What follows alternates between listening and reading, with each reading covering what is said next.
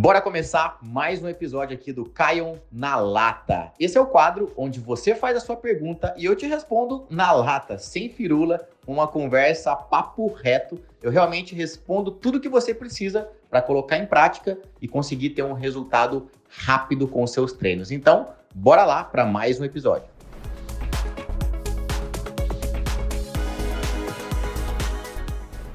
Vamos lá, vou começar com a primeira aqui do Márcio. Oi, Caio a gente deve se preocupar em progredir mais as cargas, número de exercícios ou repetições até a falha. Vamos lá, Márcio. É, quando a gente fala em progressão, a gente está falando em aumento, né? Então, quando a gente fala em progredir carga, significa aumentar carga. Aí você me perguntou, a gente deve se preocupar em progredir mais as cargas, número de repetições ou, ou aliás, número de exercícios ou número de repetições? E, Márcio, vamos pensar o seguinte, né? É, imagina só se a cada treino eu falasse para você que você tem que aumentar um pouco a sua carga. A cada treino eu falo, cara, vai lá e aumenta um pouco a carga. A cada semana de treino eu pedisse para você, vai, aumenta um pouco. É, ia chegar uma hora que você ia ter que pegar uma tonelada de peso. Imagina só. Ou seja, isso não é sustentável. É legal você estimular o aumento de carga? É. Mas imagina só se eu fosse estimular sempre você a aumentar a carga. Chega seria uma hora que você ia virar um guindaste, você teria que virar um guindaste para pegar tanto peso. Em relação ao número de exercícios, imagina, se eu vou aumentar o número de exercícios também a cada treino, né, ou a cada semana, vai chegar uma hora que você vai passar 4 horas, 5 horas dentro da academia. Então, o que, que eu quero dizer com isso? Eu quero dizer com isso que o fato é, o foco não deve ser no foco em aumento de carga, aumento de número de exercícios ou aumento do número de repetições. O foco deve ser, Márcio, na troca de estímulo. Então, assim, você me perguntou com que a gente deve se preocupar mais? Com os três fatores. Você tem sim que mexer na carga de tempos em tempos, você tem sim que mexer no número de exercícios de tempos em tempos, e você tem sim que mexer no número de repetições ao longo do tempo e sempre visando o treinamento até a falha. Agora, como que a gente faz isso? É sempre um aumento? Não. Tem meses, por exemplo, vou te explicar como é que eu faço com os meus alunos. Eu, eu faço um planejamento, eu crio uma metodologia, né? Eu trabalho, para você ter uma ideia, Márcio, com 12 metodologias de treino. 12. Então, cada metodologia de treino tem uma certa particularidade. Algumas, elas estimulam um número de repetições menor ou seja, isso, isso estimula uma carga maior, o intervalo de descanso entre uma série e outra maior, e o número de exercícios é, um pouco mais enxugado. Algumas metodologias eu estimulo o quê? Um número de repetições um pouco maior, uma carga menor e o intervalo entre uma série e outra menor. E um número de exercícios maior. Então, percebe que às vezes eu subo, às vezes eu desço. Às vezes eu subo, às vezes eu desço. Às vezes eu subo em dois, durante dois meses consecutivos eu trabalho com, eu estimulo cargas altas, mas de repente em dois meses consecutivos eu estimulo cargas baixas. Então o fato é, eu não trabalho numa progressão constante, eu trabalho sim numa quebra de padrão constante. Então a cada mês eu, eu mudo o treinamento dos meus alunos de forma a não deixar o corpo desse aluno se acostumar com aquele treinamento. E às vezes eu estimulo mais carga, menos carga, mais repetições, menos repetições. Mais exercícios, menos exercícios. Então é assim que eu faço dentro do programa. Então não é um aumento sempre constante e progressivo, porque senão você chegaria, como eu disse no começo, chegaria uma hora que você teria que fazer, pegar uma tonelada de peso, fazer 400 exercícios e fazer muitas repetições. Então é assim que eu faço, tá, Márcio? A Paula Oliver está perguntando assim: qual o melhor exercício para glúteo? Paula, é, vamos pensar, eu vou te responder qual é esse melhor exercício, tá? Mas a questão é, vamos pensar o seguinte, se eu te falasse agora, não só o melhor, mas se eu te falasse agora, os dois, três melhores, ou quem sabe todos os melhores exercícios para glúteo, resolveria a sua vida? Se eu te respondesse isso agora, te ajudaria a ter mais resultado? É uma pergunta que eu gostaria de te fazer. E o fato é que eu posso já suspeitar da resposta. Não. Por que não? Porque você saber os melhores exercícios é igual você saber que precisa estudar para aprender inglês. Né? Então, assim, o que, que precisa fazer para aprender inglês? Estudar. Beleza. Mas adianta saber só que precisa estudar ou saber quais são os melhores exercícios? Né? O, que, que, você, o que, que você vai ganhar com isso? Você só vai saber qual é o melhor. Dentro de sabendo de saber qual é o melhor, você precisa saber um ponto principal que é o quê? Como é que você vai executar cada exercício desse? Que é a chamada técnica, né? Ou seja, você vai. Como é que. Vamos lá, vamos, vamos responder a tua pergunta. Um dos exercícios que mais trabalham glúteo é o exercício de afundo, que é, é igual é igual mandioca e macaxeira, né? É igual Todd e Nescau, cada um dá um nome. Tem gente que dá o nome de afundo, tem gente que dá o nome de avanço, é, tem gente que, enfim, é, tem gente que dá, dá nome até de agachamento unilateral. Então, assim, o afundo é aquele que você faz uma perna na frente e uma atrás e faz uma espécie de agachamento, né? Com uma perna adiantada mesmo. Então, afundo. Afundo é um excelente exercício para glúteo. É, agachamento vem logo depois do afundo. Mas por que, que o afundo é um pouco melhor? Por conta de você ter uma perna atrás dando uma, uma base, uma estabilidade, digamos que você consegue fazer um movimento com uma amplitude um pouco maior até do que o agachamento, e isso ativa um pouco mais o seu glúteo. Então, assim, afundo, agachamento, leg press, Todos os trabalhos de abdução trabalham uma porção pequena ali do glúteo, que é chamado de glúteo médio. Os trabalhos de extensão, né, que são os chamados quatro apoios, também tem uma certa ativação de glúteo, mas em menor escala. Mas enfim, é, elevação pélvica, né, também é um exercício mais isolado. Então, todos esses exercícios que eu citei, eles trabalham glúteo. Agora, adianta você saber disso? Não, isso não vai te ajudar. Por que, que não vai te ajudar? Você precisa saber primeiro os detalhes técnicos de como fazer cada exercício desse. E é justamente que, é isso que eu faço com os meus alunos, né? Quando eles recebem tre o treino deles, eles clicam no nome do exercício, aparece uma explicação detalhada de como é a técnica daquele exercício para que ele faça da maneira correta e ative efetivamente a musculatura em questão. Então, assim, a técnica você precisa saber. Além da técnica, você precisa trabalhar com uma metodologia que faça você ir até a falha. Ou seja, você precisa fazer um treinamento que estimule intensidade muscular. Então, uma, um bom método de treino faz isso. Não é simplesmente eu falar assim, ah, faz a fundo aí 3 de 10. Ah, faz a fundo aí 3 de 15. Eu trabalho algumas variáveis no treinamento que estimulam você a dar uma intensidade maior e, e a, a chegar o mais próximo possível ou chegar mesmo efetivamente até a falha. O outro ponto é que, além disso, você precisa saber qual é a dose ideal para que você treine esse glúteo. Então, adianta você treinar todos os dias? Não, você precisa de um descanso ideal. Mas qual é esse descanso ideal? Vai depender. Vai depender do quê? Vai depender se você treina duas vezes por semana, vai depender se você treina três vezes por semana, quatro vezes por semana, cinco vezes por semana. Vai depender se você quer efetivamente dar um up maior na região só de glúteo ou se é coxa também, se você, enfim, tudo isso depende. Então é por isso que um bom planejamento é o melhor caminho, não simplesmente saber qual é o melhor exercício, seja ele para glúteo, para abdômen, para braço. Saber o melhor exercício, gente, não resolve nada, né? Então, saber o melhor exercício é só uma informação que vocês têm, mas ter uma informação por si só não ajuda. Vocês precisam de um planejamento realmente para ter resultado, tá? Deixa eu pegar o Jorge aqui, uma pergunta grande do Jorge, mas vamos analisar aqui o Jorge. O Jorge pergunta o seguinte: Boa noite, Caio. Em janeiro eu pesava 86 quilos. Hoje peso 80 quilos. Tenho 1,68m. Beleza. É, trabalho de pedreiro 8 horas por dia, e treino seis vezes por semana, 40 minutos de musculação e cardio 10 ou 20 minutos. Beleza. Segundo uma aplicação para perder peso para os 68 quilos, meus, meu gasto é de 1.599 calorias. Já não deveria ter emagrecido muito pela dieta, muito mais pela dieta. Trabalho pesado e, e treinos relativamente intensos, julgo eu. Meu objetivo é emagrecer e definir. Vamos lá, Jorge.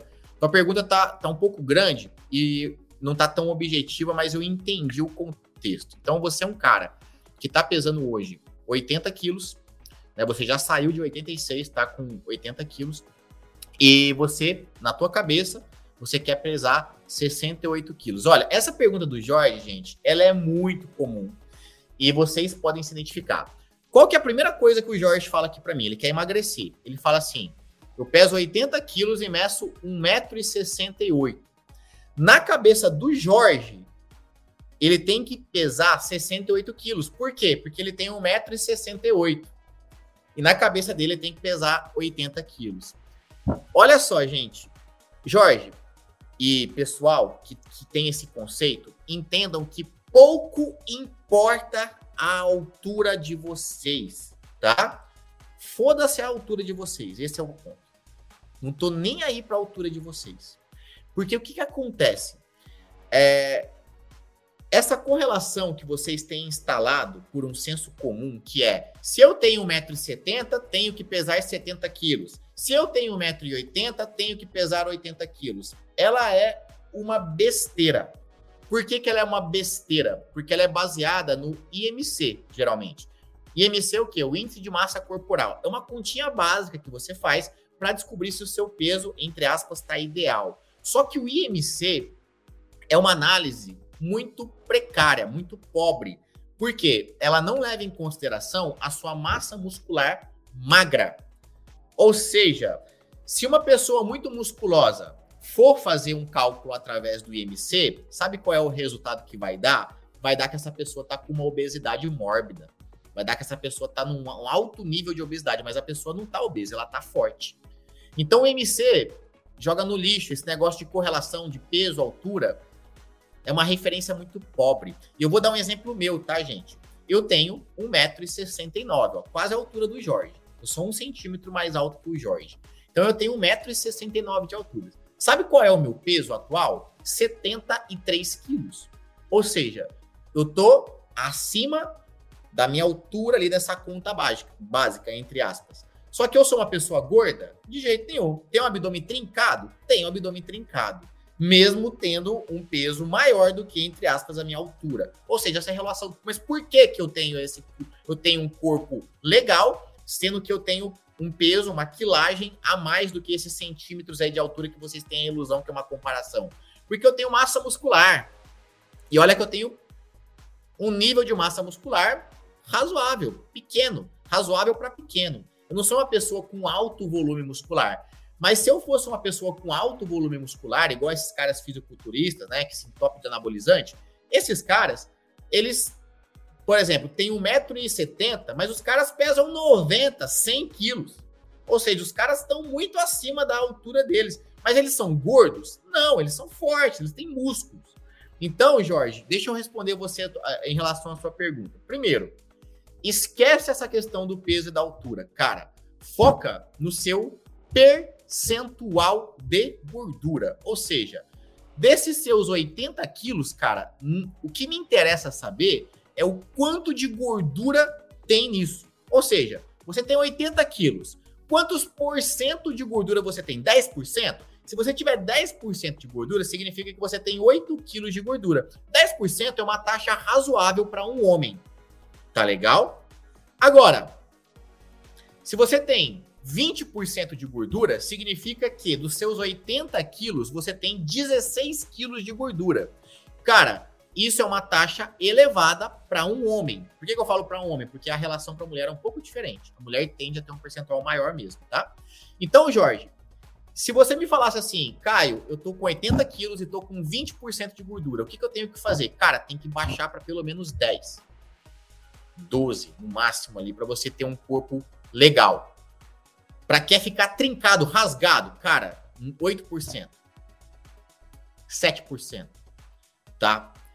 E por quê? É baseado na quantidade de gordura que você tem dentro do seu peso e não na tua altura. Então, assim, para quem vai te ajudar com um cálculo mais eficiente em relação a isso, para você ajustar melhor a sua alimentação, é uma nutricionista. Pelo fato de você ser pedreiro, você tem um alto gasto calórico, tá? Você já tem um alto gasto calórico porque você faz serviço braçal. Além disso, você treina e, e o teu treino aqui, pelo jeito, está muito bem alinhado, tá? seis vezes por semana. Eu falo em tempo, né? Eu não sei como é que é o seu treino efetivamente, mas em, em time ele tá bem alinhado. Seis vezes por semana, 40 minutos de musculação. Agora, só um ponto aqui é cardio 10 ou 20 minutos. Mas, cara, é todo dia esse cardio? Porque se for, desconsidera. Cara, você provavelmente nem cardio você precisa fazer. Você é um cara que já tem um alto gasto calórico pelo seu serviço braçal e pela musculação que você faz seis vezes por semana, 40 minutos. Então, assim, talvez o seu treino ele tá, ele tá um pouco além desse cardio, que não tem necessidade, e o seu ajuste precisa ser feito na, na, na, na questão da alimentação, tá? Mas esquece esse negócio aí de tenho 1,68m, preciso pesar 68 quilos, tá? Porque você pode ter 1,68m, você pode ter 80 quilos e pode estar com o abdômen rasgado. Mas tudo vai depender da quantidade de massa muscular que você tem e da quantidade de gordura que você tem no corpo, tá bom? Espero ter te ajudado, tá, Jorge? Ó, muito interessante aqui uma pergunta, inclusive é uma aluna minha que pergunta, a Clara Costa. Sou aluna. Sobre treino regenerativo, quando deve ser aplicado? É necessário? Clara, é, eu gosto de pensar no treino regenerativo como feeling. O que é feeling? Você sentiu o seu corpo, sentiu o seu, o seu, o seu estado mesmo, né? Então vamos lá. O que, que é um treino regenerativo, para quem não sabe? Um treino regenerativo é um treino, vou explicar em palavras simples, é um treino que você vai simplesmente fazer uma sessão menos intensa do que a sessão habitual, né? Você vai pegar mais leve durante um determinado período ou durante um treino específico, de forma a regenerar melhor a sua musculatura, mas ao mesmo tempo para não te deixar parado, para não te deixar parada. Então, assim, uma pessoa que treina muito intenso, sempre até a falha, pegando pesado e tal, e tá na pilha. Às vezes, essa pessoa chega num ponto em que ela não consegue evoluir mais porque ela tá dando uma intensidade assim, além, o corpo dela já tá pedindo arrego, digamos assim. O corpo dela precisa de um pouco mais de descanso. E se você sente que você tá numa pegada ali de meses de treino, né? Meses que eu digo assim, mais de três meses treinando pesado e tá sentindo que tá, tá uma sobrecarga, tá começando a ficar difícil você manter a intensidade do treino, você começou a ficar um pouco desanimado é, e até com dificuldade de treinar até a falha, de treinar com intensidade, talvez seja a hora, se você sentiu isso, Clara, seja a hora de você pensar em um treino regenerativo. E aí, como é que você aplica um treino regenerativo? Você tira uma semana, tá? Uma semana até no máximo 15 dias, não mais do que isso, e faz sessões de treino com séries básicas, sem precisar ir até a falha, por exemplo. Então, vamos supor, se o seu treino tá lá, né, uma metodologia bem intensa, né, que eu passo no programa e tal para você fazer, você vai simplesmente, você pode pegar o mesmo treino, os mesmos exercícios, mas você vai fazer uma série básica de 3, de 8 a 12 repetições, mas sem precisar ir até a falha total. Você vai até uma, até uma, até uma submáxima, né? Você não vai até a falha. Vai daquele treino que, pô, começou a sentir a intensidade, já pode parar, ou seja, não vai ter uma intensidade muito alta, e você vai, digamos, deixar o seu corpo se recuperar um pouco, você vai pegar mais leve com o seu corpo. Em palavras mais simples, né? É isso. Você vai pegar mais leve com o seu corpo durante uma semana ou duas para deixar o seu corpo se recuperar melhor e ao mesmo tempo você manter o seu tônus muscular, né? Mantendo o treinamento. Aí depois dessa uma, duas semanas, você volta a pegar pesado de novo, tá? Mas aí, como eu disse, é uma questão de feeling. É, eu diria que é razoável, depois de dois meses, você fazer uma semana de treino regenerativo. Não menos do que isso, tá? Mas vai sentindo o seu corpo, porque às vezes seu corpo tá na pilha, tá pedindo, tá, tá aguentando o tranco, vai embora. Agora, mulheres principalmente que passam por períodos, né, menstrual, né, e tem uma bagunça hormonal, às vezes naquela semana ali, né, de período menstrual, dá uma baixa. E aí, pô, de repente você usa aquela semana para você fazer um treino mais regenerativo, um treino mais submáximo, que você não vai até a falha. Tudo para respeitar o seu corpo, respeitar o seu momento que não tá pedindo, não, você não tá conseguindo dar aquela intensidade e ao mesmo tempo você não quer ficar parada. Aliás, seria muito pior se você para, né? Ah, eu não tô me sentindo bem, ah, essa semana eu tô, né, de TPM e tal, vou deixar de treinar. Não, vai treinar, mas vai treinar mais leve, porque você mantém seu tônus muscular. Não deixe de ir, vá, mas pegue mais leve, não tem problema. Seria um treino mais regenerativo, então poderia ser feito assim, tá claro. Estou indo aos poucos, bem devagar. Estou no método trifásico. É uma aluna minha, pelo jeito, né? Pelo método é minha aluna. É um método que eu criei. Beleza. Posso substituir a barra por dois pesos nas mãos no agachamento? Pode, inclusive, você tem isso lá no aplicativo. Quando você abre seu treino, tá lá, por exemplo, agachamento. Aí, por exemplo, tá lá na barra. Só que logo embaixo tem um botão escrito, escrito assim: exercícios substitutos. Você clica no exercício substitutos e você vai ter uma lista de exercícios que você pode substituir. substituir. Dentre eles está o agachamento segurando o halter. Você não deve ter observado isso lá, tá? Mas olha lá que tem lá, tá bom? Por que, que sinto cólicas na hora do treino? Olha, aqui é um processo de investigação. Então, assim, Giz, Gisleia Batista. Por que sinto cólicas na hora do treino? Gisleia, eu não consigo te afirmar o porquê, porque é um motivo de investigar, né? Pode estar relacionado com o que você anda comendo no pré-treino. Por exemplo, algum alimento indigesto, né? Vamos supor que você é, faça uma alimentação muito próxima do treino, né? Tipo 10 minutos antes de treinar, 15 minutos, muito próxima e é uma alimentação um pouco mais pesada, ou então é uma alimentação rica em alguns alimentos que são de mais difícil digestão, por exemplo, derivados do leite, o próprio leite, né? Iogurtes, leite de maneira geral. É, de repente, você está comendo, poxa, carne vermelha ali muito antes de treinar, e isso pode estar tá pesando e te dando, te dando essa sensação de, de cólica, é, ou até alimentos que geram gases, né? Então, pode ser também alguns alimentos que estão gerando gases, gera essa cólica. Então, assim, tem que investigar e o ideal é que você siga uma orientação nutricional e fale isso com a sua Nutri, né? Se você é uma aluna do programa, você pode perguntar diretamente isso para a Nutri do programa que ela te responde, ela dá uma investigada. Mas se você não é, procura uma Nutri e dá uma investigada em relação a isso, porque provavelmente está correlacionado com a sua alimentação. E isso é muito particular. Tem pessoas que vão se alimentar logo antes de treinar, vão se alimentar com derivados do leite, vão se alimentar e não vão sentir nada. Eu mesmo sou uma pessoa que eu posso comer o que for, posso comer até pedra antes de treinar que eu não sinto nada.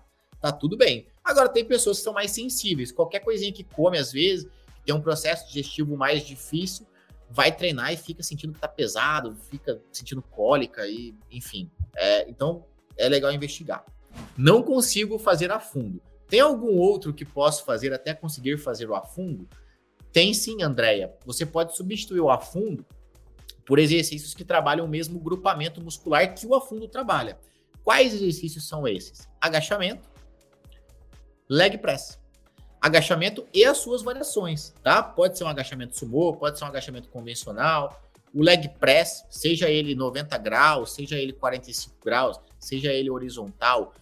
O grupamento muscular que esses exercícios vão trabalhar é praticamente o mesmo grupamento que o afundo trabalha também, claro? Tem as suas particularidades, mas é basicamente 90% a mesma coisa, tá? Então você pode substituir por esses outros sim, sem nenhum problema, tá?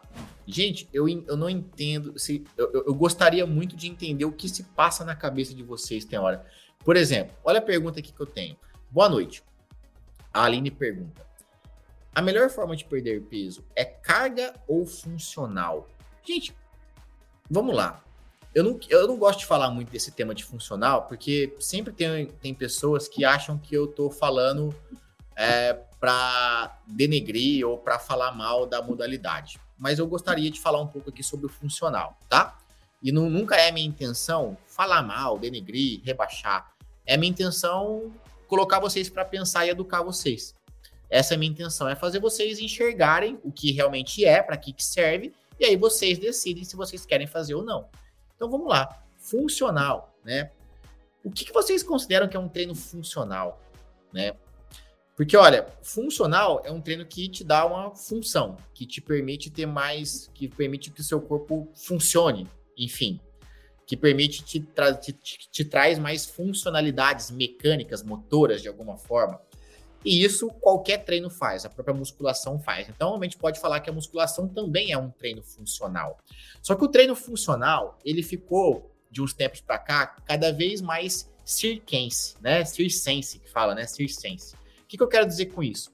As pessoas simplesmente é, as pessoas que eu digo são alguns profissionais que não sabem o que estão fazendo, né? Ou fazem as coisas de maneira muito aleatória e fazem um treinamento chamado, entre aspas, funcional, né? Colocam esse nome funcional e acham que treinamento funcional é simplesmente colocar qualquer coisa. Uma variação muito grande de exercícios, exercícios diferentes. E aí a gente vê algumas bizarrices, alguns exercícios que não têm o menor sentido. Por exemplo, tem pessoas que passam treino funcional para a pessoa agachar em cima de um bozu, por exemplo. Né? O que, que é um bozu? O bozu é aquela meia bola, é uma espécie de bola pela metade. Que tem gente que sobe naquilo lá e fica agachando em cima de um bozu. Aí eu pergunto, qual é o sentido de colocar uma pessoa, por exemplo, que é o caso da Aline, que quer emagrecer e perder peso para agachar em cima de um bozu? Qual é o sentido?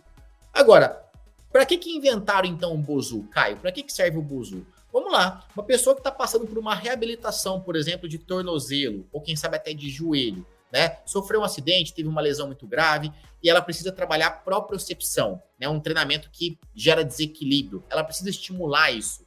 O Bozu, um treinamento que gera desequilíbrio, é indicado, por exemplo, para uma pessoa nesse caso, uma instabilidade de tornozelo, uma instabilidade ali na, na articulação de joelho, quadril, alguma deficiência, ou seja, um processo de reabilitação, que geralmente é um, um fisioterapeuta passaria, seria interessante. Agora, tem gente que vai, me mete um bozu lá, manda a pessoa agachar em cima do bozu e, e a, sendo que a pessoa quer emagrecer. Não tem sentido nenhum fazer isso. Sentido nenhum.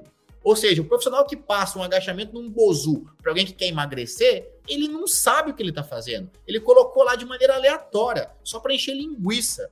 E é isso que me deixa meio pé da vida quando eu vejo essas aulas de funcional, que muitas vezes são exercícios que têm uma função para um determinado caso, mas não para o emagrecimento, não para hipertrofia, não para um resultado estético, mas para outras coisas. E a pessoa põe aquilo numa mesma farinha, ou seja, põe lá 500 exercícios e faz a pessoa ficar girando lá em circuitinho, cada hora um exercício, e são exercícios totalmente, na maioria das vezes, ineficientes para o processo de hipertrofia e de emagrecimento.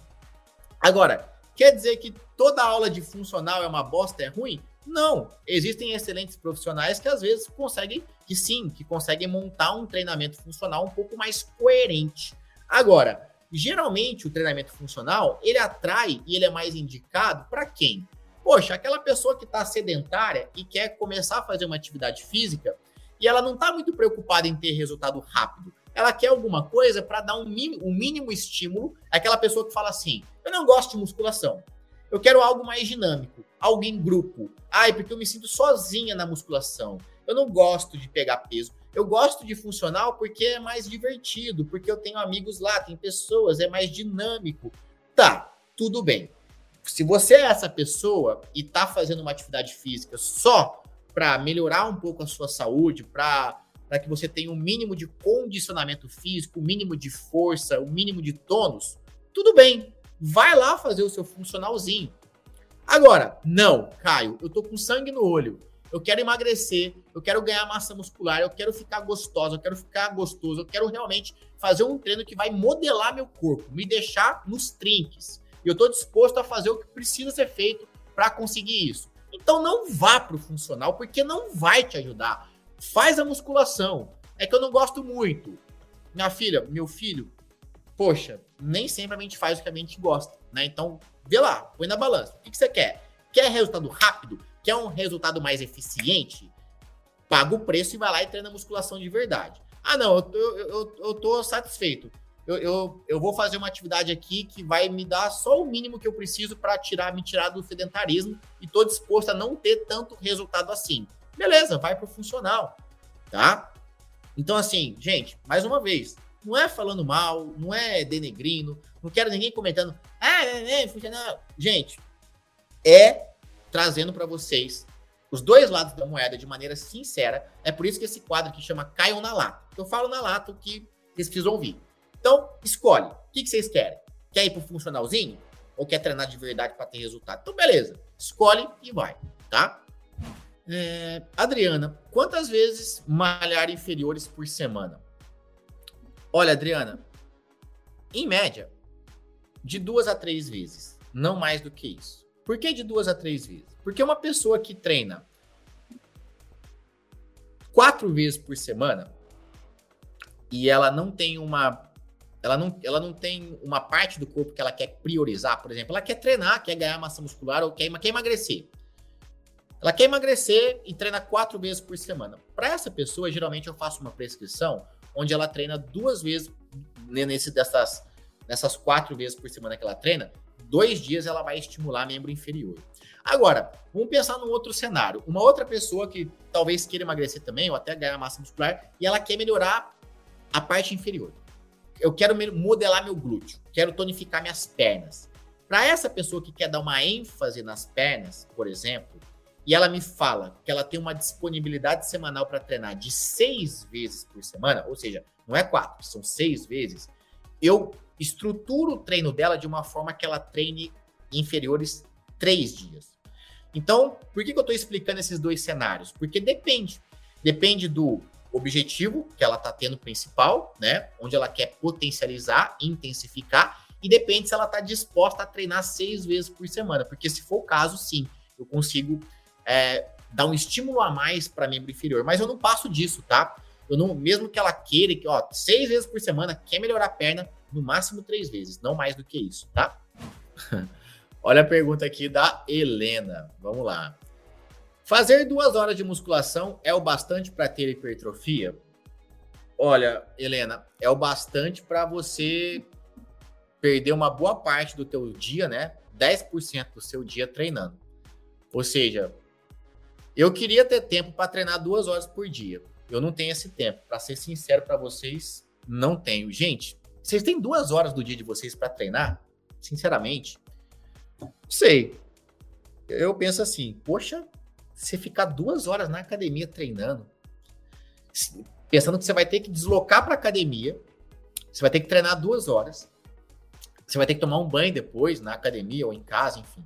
Daí a gente está falando das duas horas de treino, mas pelo menos uns 20 a 40 minutos para você fazer a trâmite, deslocar, tomar banho, aquele negócio todo.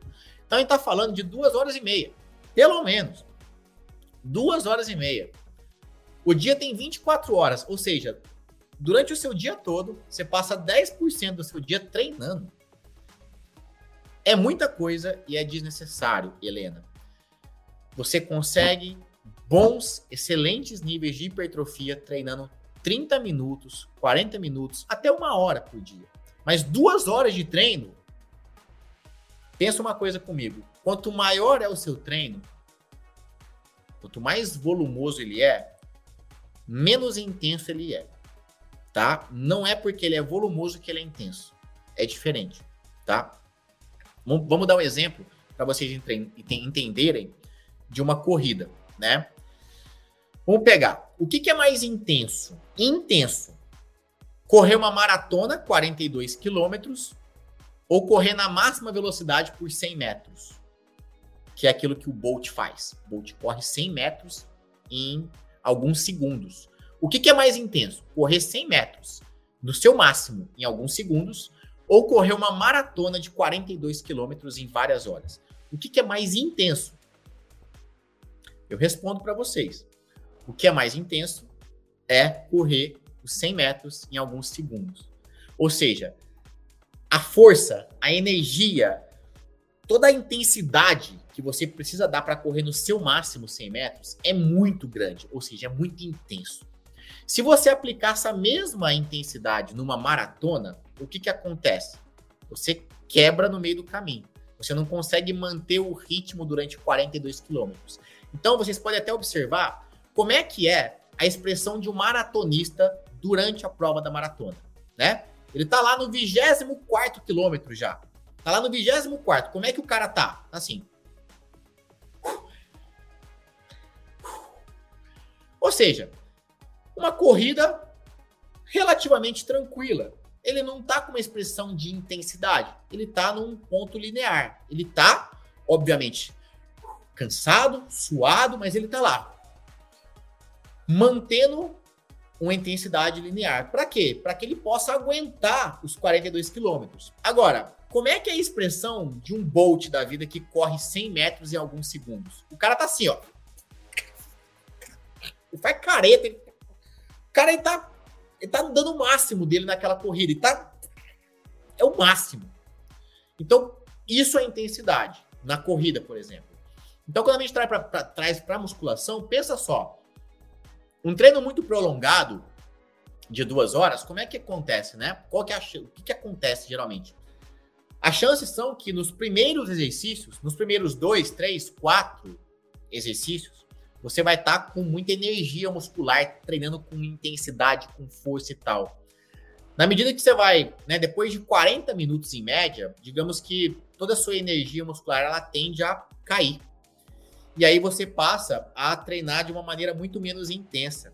E esse excedente, ou seja, depois de mais ou menos, tá? Uma média, tá, gente? Mas mais ou menos depois de 40 minutos de treino intenso, digamos que você não precisa. O tempo que você perde além disso não vai te trazer mais resultados. Entende? Então, até 40 minutos intenso, ótimo. Depois disso, seu desempenho vai cair naturalmente e você não vai ter mais resultado por treinar mais. Então, respondendo a pergunta da Helena, Helena, não tem necessidade de você ficar duas horas na musculação. E se você fica, porque o seu treino está muito mal estruturado. Quem montou o seu treino montou de uma maneira muito mal estruturada. Salvo raríssimas exceções de atletas de fisiculturismo de ponta. E mesmo assim não demora tudo isso. Em algum os atletas, aqueles caras sem top de bomba, grandão, que treina para fisiculturismo, aqueles caras em algum, em algum em algum período da periodização deles, ou seja, em algum momento do treinamento deles ao longo do ano, eles fazem treinos mais volumosos, tá? Mas mesmo assim não chega a tudo isso de treino, duas horas de treino, não chega, tá? Então você, Helena, uma pessoa normal, querer fazer isso, primeiro que não vai te trazer mais resultado, segundo que quem fez esse treino para você não sabe o que tá fazendo, sinceramente. Boa pergunta do Roberto Leite.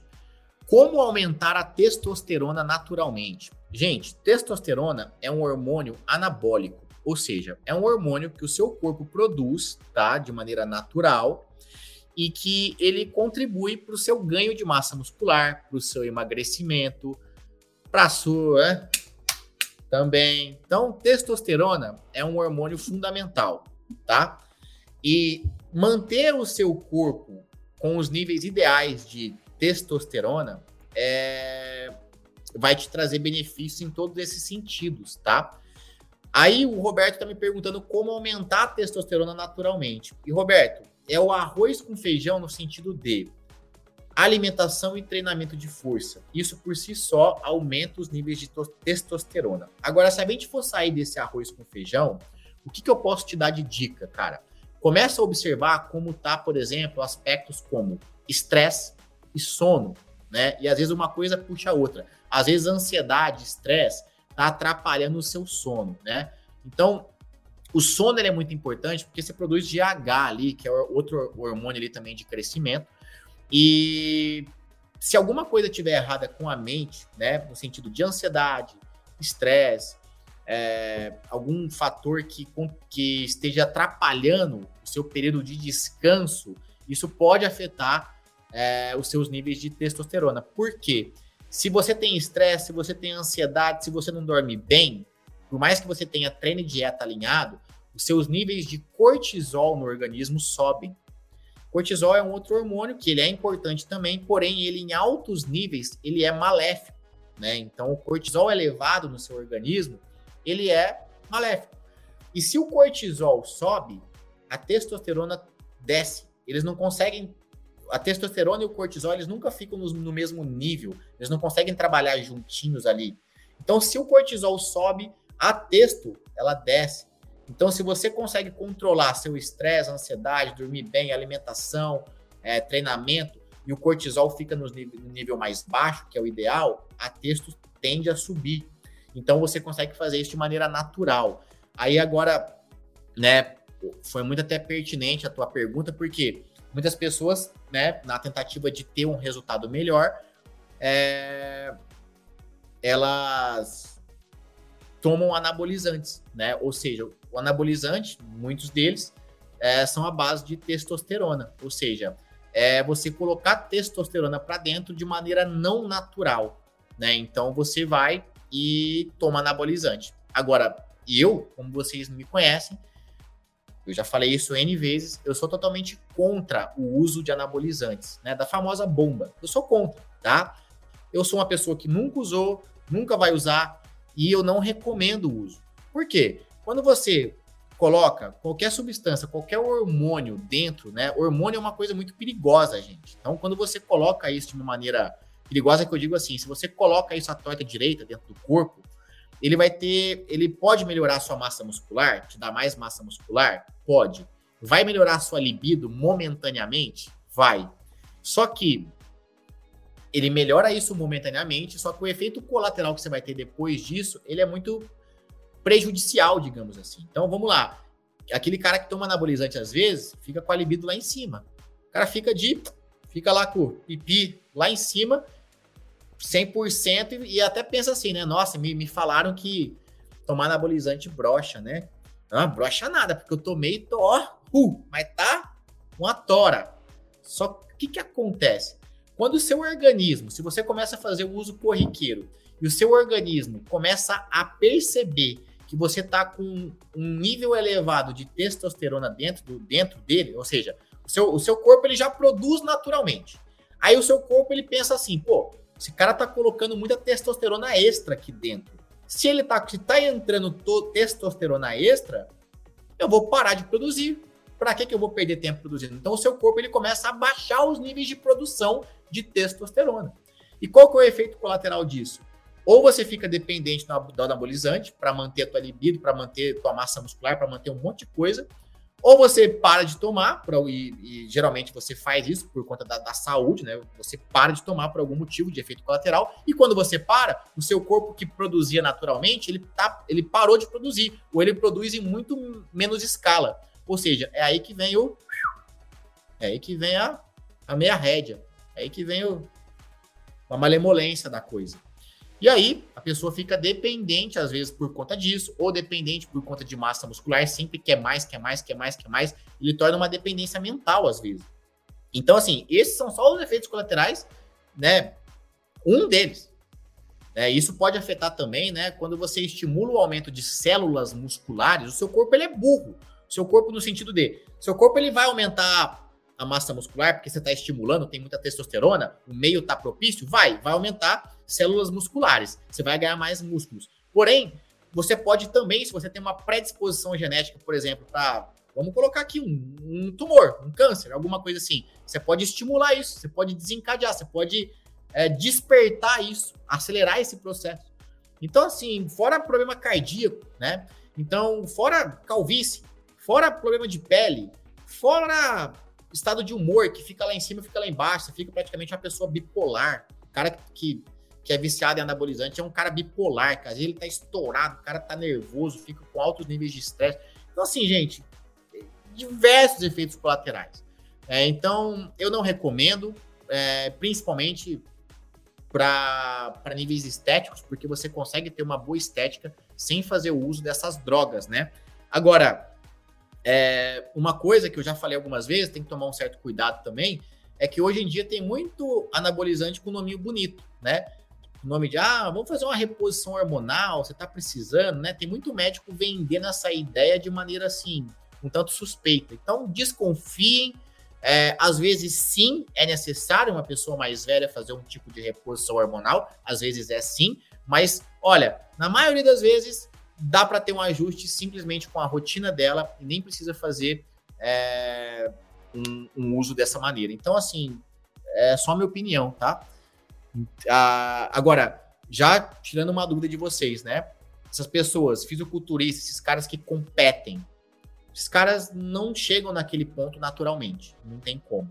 É humanamente impossível, eles realmente eles tomam anabolizante, mas é uma questão de esporte é quase que uma exigência do esporte eles fazerem um uso. Então, assim, é isso que você quer para tua vida? Você, você vai ser atleta de fisiculturismo? E eu não vou. E então eu pra, prefiro zelar pela minha saúde e, e manter meu shape natural que eu gosto mais. Olha só essa. Nossa, essa aqui eu posso abrir ela até para outros pontos. Por exemplo, polichinelo perde barriga. Ai, gente é, é legal ver o, é legal ver e ao mesmo tempo é por isso que eu faço essas lives para colocar vocês nos trilhos, para falar na lata o que vocês precisam ouvir, né? E é legal ver assim. É, eu não sei, é, é, como eu digo, né? Eu gosto de entender o que se passa na cabeça de, da maior, de alguns de vocês que fazem perguntas assim, né? Tipo, polichinelo perde barriga. Eu não sei o que, que, vocês pensam que acontece quando você faz um polichinelo? Vamos, vamos abrir isso para polichinelo, vamos abrir isso para burpee, vamos abrir isso para, vai, pega essas, essas atividadezinhas assim, pula corda, é, sabe? Um exercício solto. Perde barriga, é bom. Pessoal, O que é bom para emagrecer, para perder barriga, é. E, aliás, o que é bom não, né? O único caminho para você perder barriga e emagrecer é você controlar a alimentação. Eu sei que é chovendo molhado fazer, falar isso, mas é o que é. Não adianta eu falar, querer reinventar a roda e falar que, ah, não, vem cá, tem um produtinho mágico aqui. Tem um produtinho mágico aqui que eu vou trazer. Não, não tem, gente. Não tem. Caio, é que eu vi uma cinta que treme a barriga e não tem. É mentira. Larga de ser trouxa, gente. Caio, é porque eu vi um remédio agora revolucionário que tem. E geralmente quando você acessa alguns sites, tá lá, né? Umas matérias bem assim, né? Ai, cientistas descobrem remédio milagroso. Cientistas, ai, um grupo de pesquisadores desenvolveu uma pílula que inibe o apetite, que não sei o quê. Mentirada, porcaria, vai fazer vocês fuderem com a saúde e continuar gordo, gente. Pelo amor de Deus. Então, assim, não adianta. O que faz você perder barriga e emagrecer é controlar a alimentação. Eu sei que é chato ouvir isso, que você já tá careca de saber, mas é o que é. Aí, além de controlar a alimentação, o que a gente pode fazer para potencializar e para deixar a sua barriga com uma estética mais bonita? Musculação. Aí vocês me perguntam aí, polichinelo perde barriga? Não! Polichinelo faz nada. É um exercício que estimula um pouco o cardio. Assim como pular corda, estimula um pouco o cardio. Ou seja, você pode usar para treinar em casa, por exemplo, não tem uma esteira, né? Você não tem uma esteira e naquele dia você vai fazer um treinamento mais cardiovascular, um treinamento de HIIT. Você pode fazer o HIIT usando exercícios como polichinelo, um pula-corda, é, um corrida estática. Pode. Agora, vai fazer você perder a barriga? Não. É só um exercício isolado. É uma possibilidade. Ou seja, você pode perder barriga sem sequer saber o que é um polichinelo. Entende isso? Então, é, a resposta é essa. Caio, por que minha lombar dói quando estou fazendo polia? Ó, eu não sei exatamente que polia está fazendo. É glúteo na polia? Eu, eu, suspeito que é o glúteo na polia. Se for o glúteo na polia, a sua coluna dói porque você não está estabilizando o seu tronco, Paula. Então, eu não sei se você é uma aluna do personal online, mas se você for, manda um vídeo para eu dar uma analisada no seu movimento e não deixe de acessar o aplicativo para ver lá o exercício da maneira correta que é para ser feito. Porque quando você faz um glúteo na polia, você precisa movimentar a sua perna até a linha do seu tronco. E o seu tronco tem que estar tá firme. O que, que é o tronco? Cintura para cima, tem que estar tá firme. Tá? Abdômen contraído, a lombar estabilizada. Muitas pessoas vão fazer glúteo na polia, joga a perna lá em cima e, e faz uma e aumenta a curvatura lombar durante o movimento. Isso pode estar te trazendo dor na coluna. Então observe isso aí, tá? Pergunta bem legal aqui. Depois de quanto tempo a gente começa a criar músculos? Sou sua aluna, comecei agora. Legal a pergunta da Sil aqui.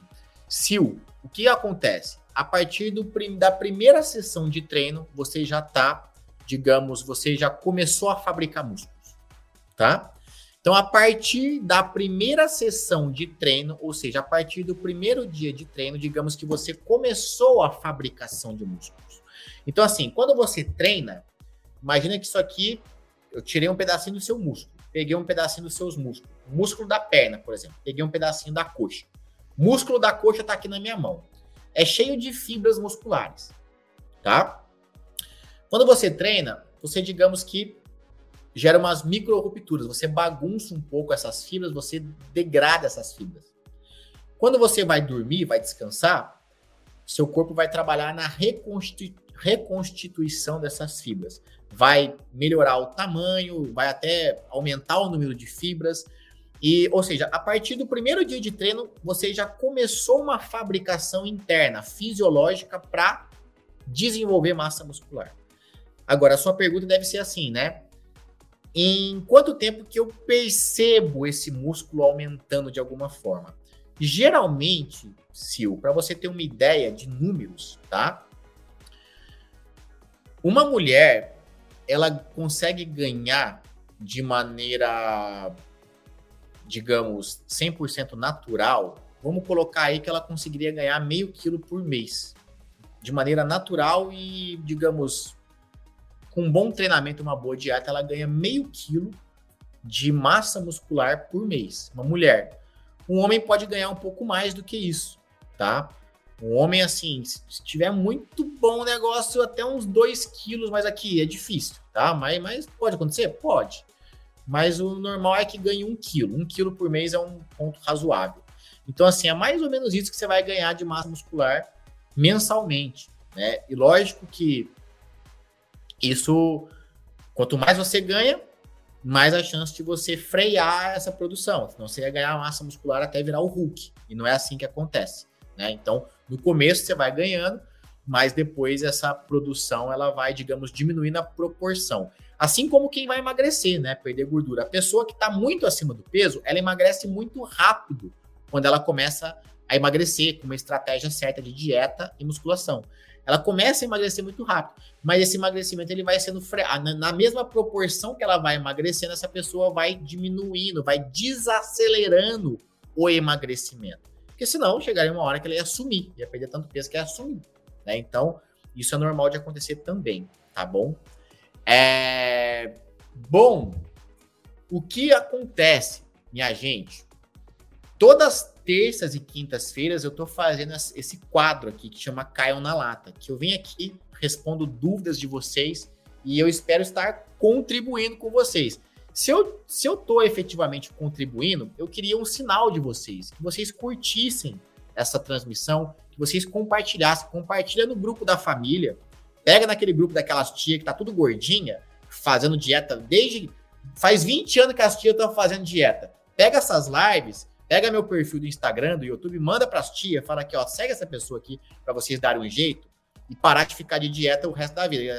Faz, faz 40 anos que elas estão de dieta, mas elas nunca emagrecem. Já repararam?